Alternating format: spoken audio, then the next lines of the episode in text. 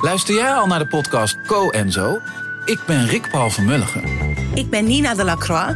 En samen met jouw man René voeden wij twee kinderen op in twee huizen. Co-ouderschap. We hebben het over alles wat je daarin tegenkomt. Maar ook over de juice tijdens onze kinderloze dagen, want die heb je ook in het co-ouderschap. Een podcast voor alle ouders in alle vormen, maar ook voor alle mensen zonder kinderen. Zijn we eerlijk, heerlijk herkenbaar. Dus luister naar Co en Zo in je favoriete podcast-app.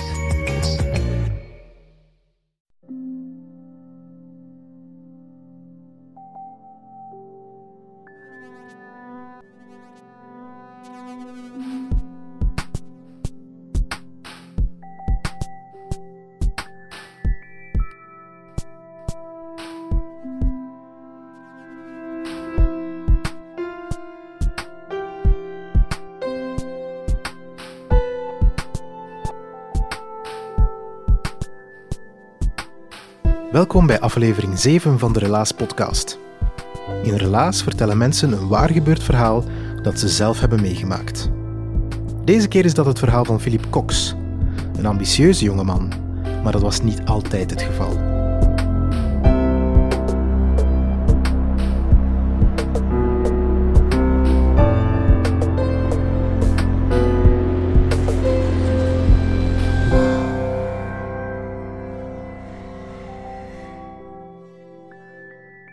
Mijn eerste evenement dat ik organiseerde was een begrafenis. Pam, met de deur in huis vallen noemen ze dat. Ik nodigde 200 mensen uit en uiteindelijk kwamen er rond de 500 mensen opdagen. De zaal was veel te klein en we moesten boksen buiten zetten zodat de mensen buiten ook konden horen, konden luisteren naar de speeches, naar de live jazzband en naar mijn afscheidsreden. Het was op die dag dat heel mijn leven veranderde. Dat klinkt misschien logisch, maar voor mij is dat iets heel speciaals geweest. Vroeger was ik zo superlui. Uh, ik studeerde niet op school. Ik was wel slim genoeg om door het middelbaar te geraken, maar daarna wou ik film gaan studeren. Maar ik raakte niet door mijn ingangsexamen.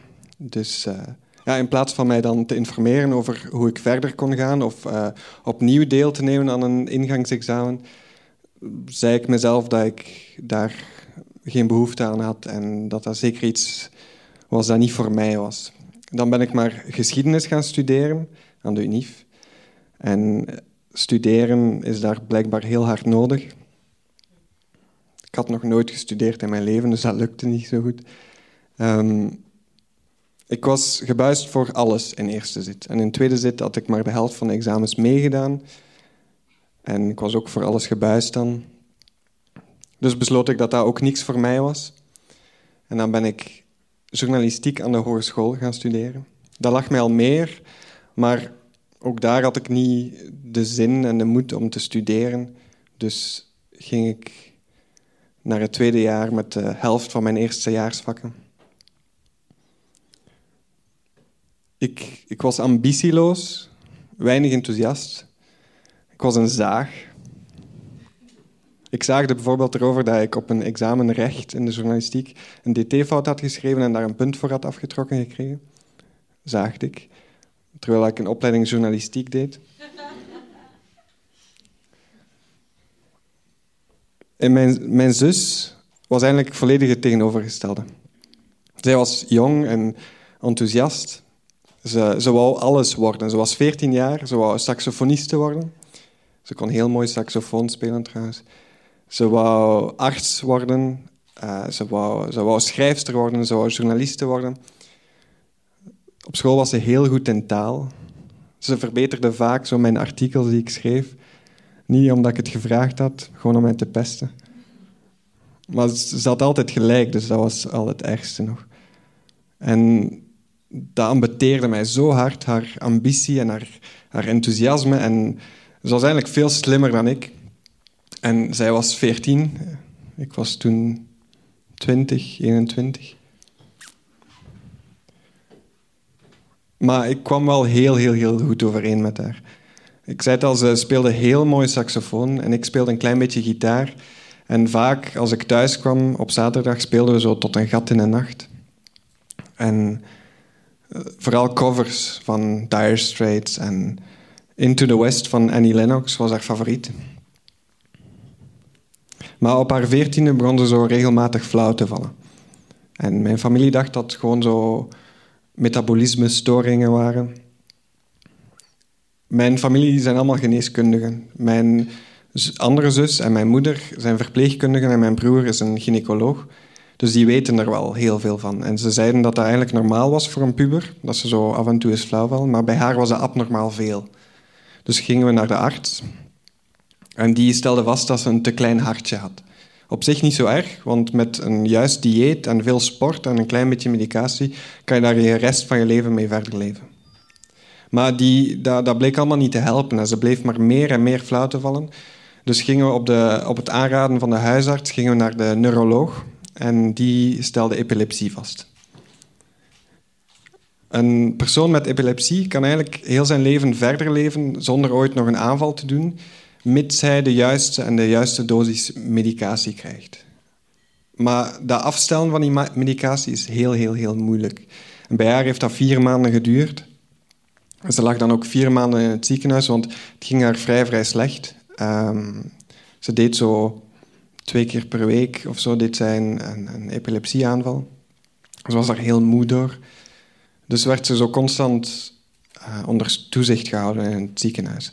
En na vier maanden ging het eigenlijk vrij goed. Ze deed wel nog aanvallen, maar hele, hele kleintjes en niet meer zo vaak. Dus mocht ze terug naar huis, ze mocht terug naar school. Maar we merkten wel dat ze heel, heel moe was en dat ze zich niet meer zo goed kon concentreren.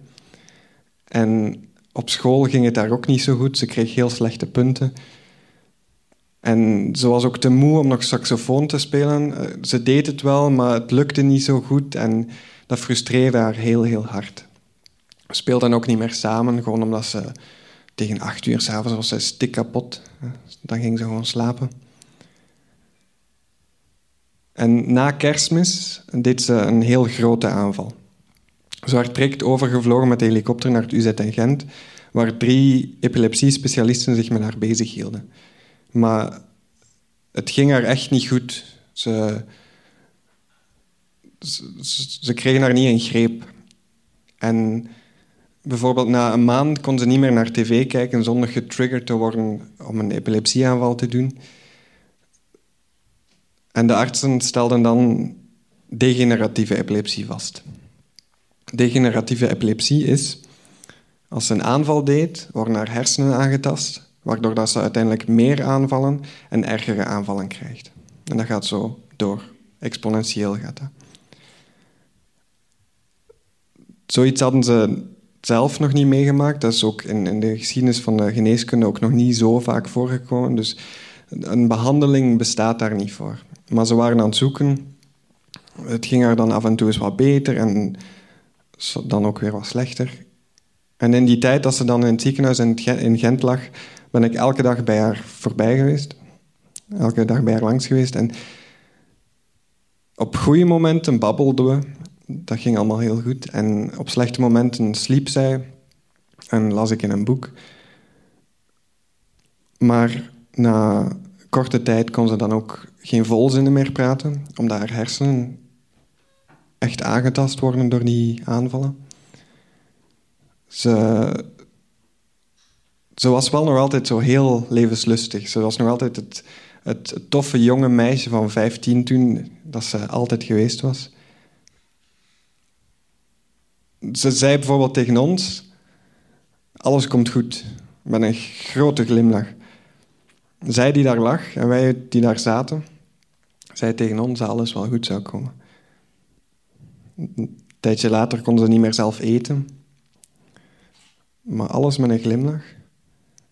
Ze was er bijvoorbeeld vast van overtuigd dat ze eind dit jaar met haar jazzband, waar dat ze in speelde, haar jazzorkest, naar Chicago zouden, gaan. Want ze waren uitgenodigd daarvoor voor een groot festival. En een tijd later was het, was het heel, heel erg. Want omdat die frequenter voorkomen, die aanvallen, en, en erger worden, zat ze op het einde bijna in een constante epilepsieaanval. En dat, dat deed heel veel pijn. En de artsen wisten echt niet meer wat ze moesten doen, want ze hadden geen tijd meer om dingen op te lossen. Ze hadden geen tijd om nieuwe medicatie te, te proberen. Een laatste idee was om haar brein even rust te geven, dus haar in een artificiële coma te leggen, zodat haar brein even kon rusten en haar dan zo een soort van resetten. Haar dan weer wakker laten worden. Gewoon dat ze wat meer tijd hebben om oplossingen te zoeken. Ze hebben dat met ons overlegd, maar ze hebben dat ook met haar overlegd. Het enige wat ze zei is: Mama, ik wil slapen. En het laatste wat ze tegen mij zei was: slaap al. Die begrafenis was zo het kantelmoment van mijn leven. En ik had heel die organisatie op mij genomen, gewoon omdat ik wist dat ik moest bezig blijven. En ik zag hoe dat mijn familie ermee omging en ze waren echt kapot. En ik, ik had zo nog zo net nog een beetje macht om, om, om dat te organiseren. Dus deed ik dat. Als ik een succes kan noemen, dan was het een heel groot succes.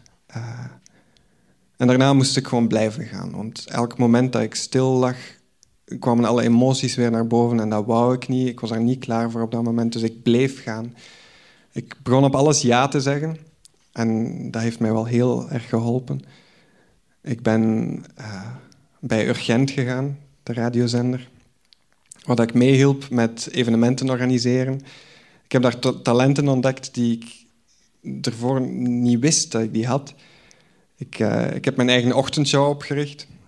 Uh, ik ben drie weken lang om 3 uur 30 opgestaan.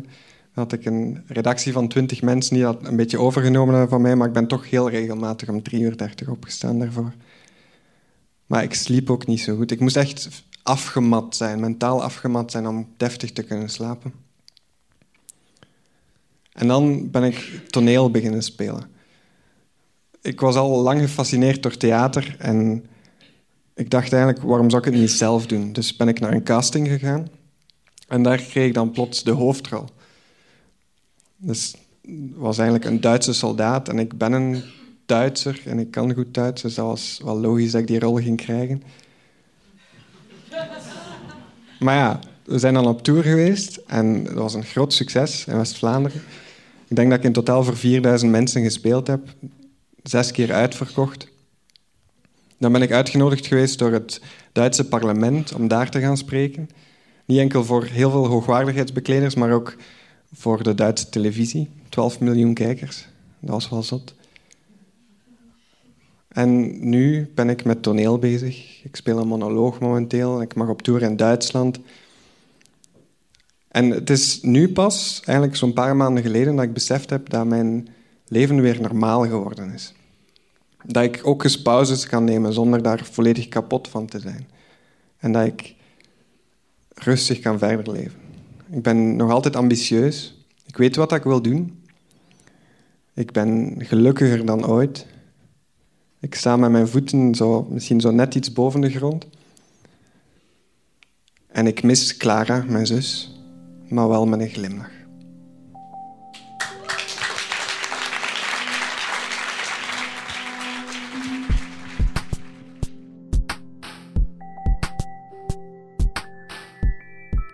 Dat was helaas aflevering 7. Je hoorde het verhaal van Philippe Cox. Philippe vond het zo leuk om te vertellen bij ons dat hij vanaf nu ook meewerkt aan de maandelijkse vertelavonden. Als jij er ook zin in hebt, laat ons iets weten via Facebook of op onze website. Relaas is naast een podcast ook een maandelijkse vertelavond in Gent. Heb je zelf een bijzonder verhaal? Wil iemand tippen die een goed verhaal heeft? Of wil je er zelf graag ook eens bij zijn als de verhalen verteld worden? Surf dan naar www.relaas.be en je komt alles te weten over ons, over de vertelavonden en over de podcast. Relaas komt tot stand met de steun van Urgent FM en Rec Radiocentrum.